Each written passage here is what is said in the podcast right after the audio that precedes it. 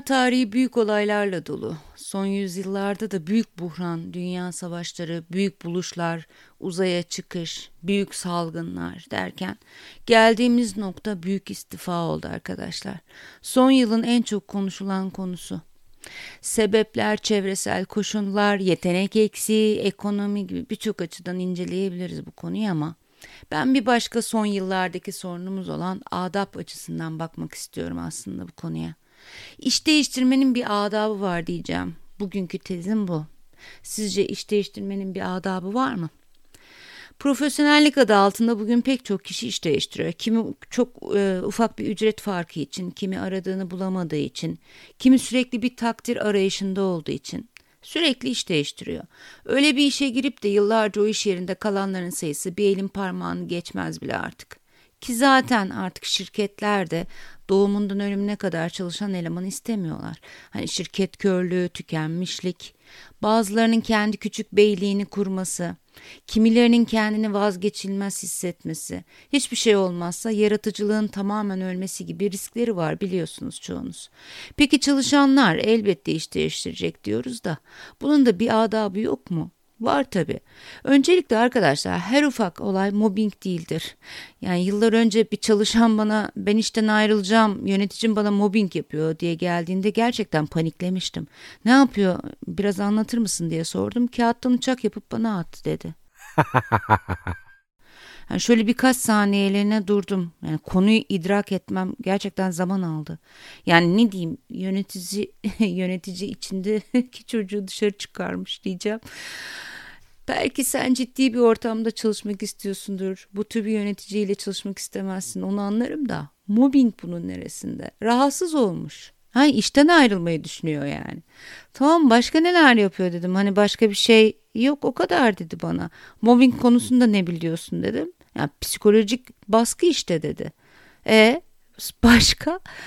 E şimdi tabii mobbingi size burada anlatmayacağım da oturdum ona mobbingi anlattım. Ha tamam o zaman dedi. Sonra gitti işten çıkmaktan vazgeçti. Yani bir kağıttan uçak yaptı attı diye yöneticisini mobbingle suçlayıp işten ayrılacak. Hani bunu düşünüyor. Bilmiyorum ki o sıradaki düşüncesi neydi.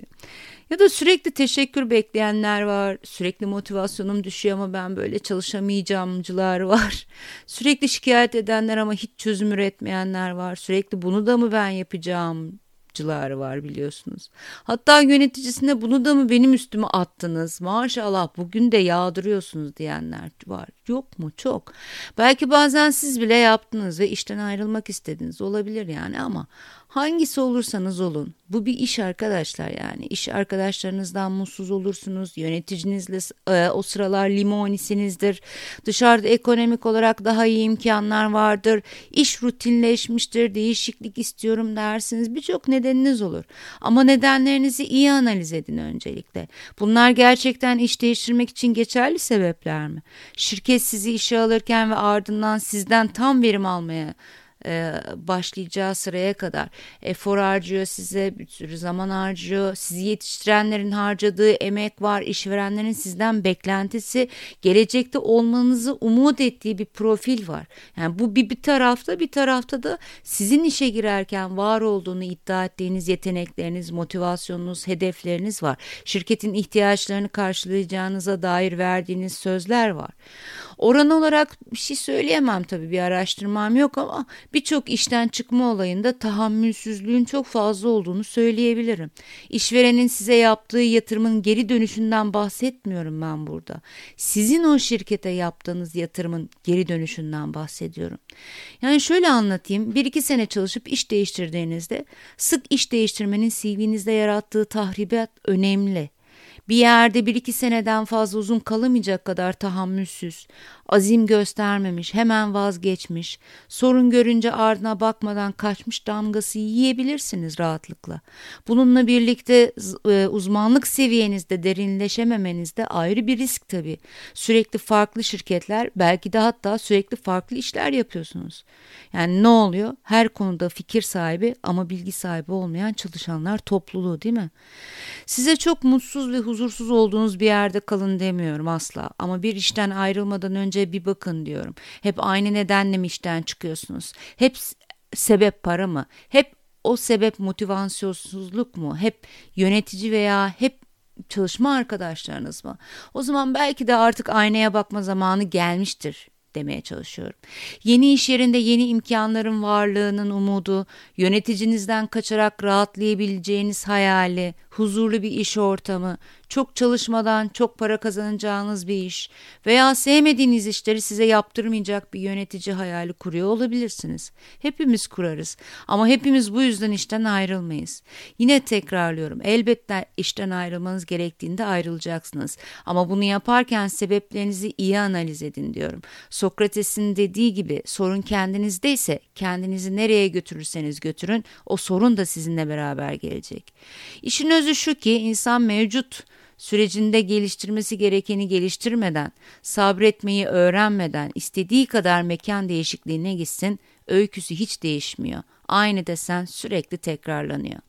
Peki haklı sebepleriniz var ve işten çıkmak istiyorsunuz diyelim. İşte burada işten çıkma adabı devreye giriyor. Nasıl işliyor bu adab? Yani bu kararı aldığınızda öncelikle yöneticinizle görüşmeniz gerekiyor ve istifa dilekçenizi ona vermeniz. İK ile konuşacaksınız ve yasal süreçleri ilerleteceksiniz. Ardından sizin işten çıkmanızda etkilenecek olan çalışma arkadaşlarınızla görüşeceksiniz. Eğer bir yöneticiyseniz kendi yöneticinizle konuşmadan ve bir çıkış planı oluşturmadan aslarınız ile konuşmayacaksınız. Sonra yasal süreçler içerisinde işi devretmeniz gerekiyor. Her detayı ile tüm işinizi işinizi sizden sonra gelecek olan kişiye veya işinizi kısa bir süreliğine de olsa üstlenen çalışma arkadaşlarına devretmek zorundasınız. Elinizde kalan işleri bitirmelisiniz. Nasıl olsa gidiyorum beni artık ilgilendirmez ben benden sonra bu şirket zaten batacak gibi hayallerle işten ayrılırsanız hayal kırıklığına uğrayan siz olursunuz. Piyasa sizin sandığınız kadar büyük değil. Bir gün bir yerde ya karşılaşır ya iş yaparsınız ya tekrar iş istemek durumunda kalırsınız o kişilerle. O nedenle özel hayatınız beni çok ilgilendirmez ama profesyonel yaşamda kapıyı çarpıp çıkmamalısınız. Tabii böyle bir yeteneğiniz var elbette kapıyı çarpıp çıkabilirsiniz. Kolaydır o. Ama 30 yıllık iş yaşamım der ki Murphy kanunları burada da işliyor. O kapıyı yüzüne çarptığınız kişilerle sonra iş yapmak zorunda kalıyorsunuz. Bu arada siz işten çıktıktan sonra da size soru sorabilirler. Bir konuda danışırlar. Yani telefon açabilirler. Onun da cevaplarını verme sorumluluğunuz var. İşten çıktıktan sonra da size telefon açıp soru soruyorlarsa bu ne onların aptal olduğundan ne de sizin bulunmaz Hint kumaşı olduğunuzdandır. Bunun tek açıklaması var. İşinizi düzgün devretmemiş olmanızdır ya da devretmek istemediniz belki. Yani bir yerden ayrılmaya karar verdiğiniz anda o şirketle işiniz bitmiş olmuyor. Hatta belki de hiç çalışmadığınız kadar çalışacaksınız. Hatta ne yalan söyleyeyim bazılarımız o sırada gerçekten maaşını hak ediyor bile olabilir. Siz yıllar boyu da çalışsanız unutmayın. O ben gidiyorum demenizle kapıdan son çıktığınız o sürede yaptıklarınızla anlayacaksınız. Akılda son yaptıklarınız, son davranışlarınız kalacak. Sizi iyi ya da kötü çalışan yönetici diye ayırmaları o ihbar süreniz içinde gösterdiğiniz davranışlarla olacak. Şirketten veya yöneticinizden ya da çalışma arkadaşlarınızdan artık bir beklentiniz kalmamış olabilir. Ancak bunu hissettirmek işten çıkış adabına uymuyor. Ha bir de unutmadan söyleyeyim yöneticinize dediniz ya ben işten çıkıyorum diye o sırada ben istifa ediyorum ama siz beni işten çıkarmış gibi yapın kıdemimi yakmayayım gibi pazarlıklara da girmeyin lütfen. Eğer yöneticiniz sizden memnunsa ve yıllarınızı da vermişseniz o şirkete zaten çıkma kararını kimin verdiğine bakmaz kıdeminizi de yakmazlar. Ama bunu pazarlık konusu yapmak şirketin yöneticinizin size olan saygısını da bir kalemde üstünü çizmeniz demektir. Bir de başka bir şirketle görüşüp oradan teklif aldığı için işten çıkmak isteyenlerimiz var. Yani aslında çıkmak istemiyor da çıkmak istiyormuş gibi yapıyor. Onlar da pazarlık yapmak, fiyatını arttırmak için bunu yapıyorlar. Bunu da herkes biliyor aslında. Şirket sizin blöfünüzü yer ve size zam yaparsa Genelde de yemiyor ama hani diyelim ki yedi. Bilin ki sonra bir şekilde onun acısı çıkacaktır. Aa ya öyle mi falan demeyin ne olur. Yani şirkete karşı kurnazlık yapan birisi için hani şirket ona kurnazlık yaptığında aynı şey olmuyor mu? yani siz şirkete karşı kurnazlık yapınca iyi, şirket size kurnazlık yapınca kötü. Her iki tarafta da bu tür davranışlar kötü arkadaşlar. Artık taraflar arasında güvensizlik inşa edilmiş zaten başta da bunu ilk başlatan siz olmuşsunuz. Yani hep İK'cı dostlarımıza söylüyoruz ya aman işe alırken de çıkarken de işin bir adabı var, kuralı var, dikkat edin diye. Uygularlar, uygulamazlar elbette onların bileceği iş ama bu sefer de bir de çuvaldızı çalışandan yana batıralım istedim. Elbette uygularsınız, uygulamazsınız sizin bileceğiniz iş. Unutmayın ama bu gözler eski sevgilisinin CV'si önüne gelen ilk ağacılar gördü. ne diyeyim? Görüşmek üzere, hoşçakalın.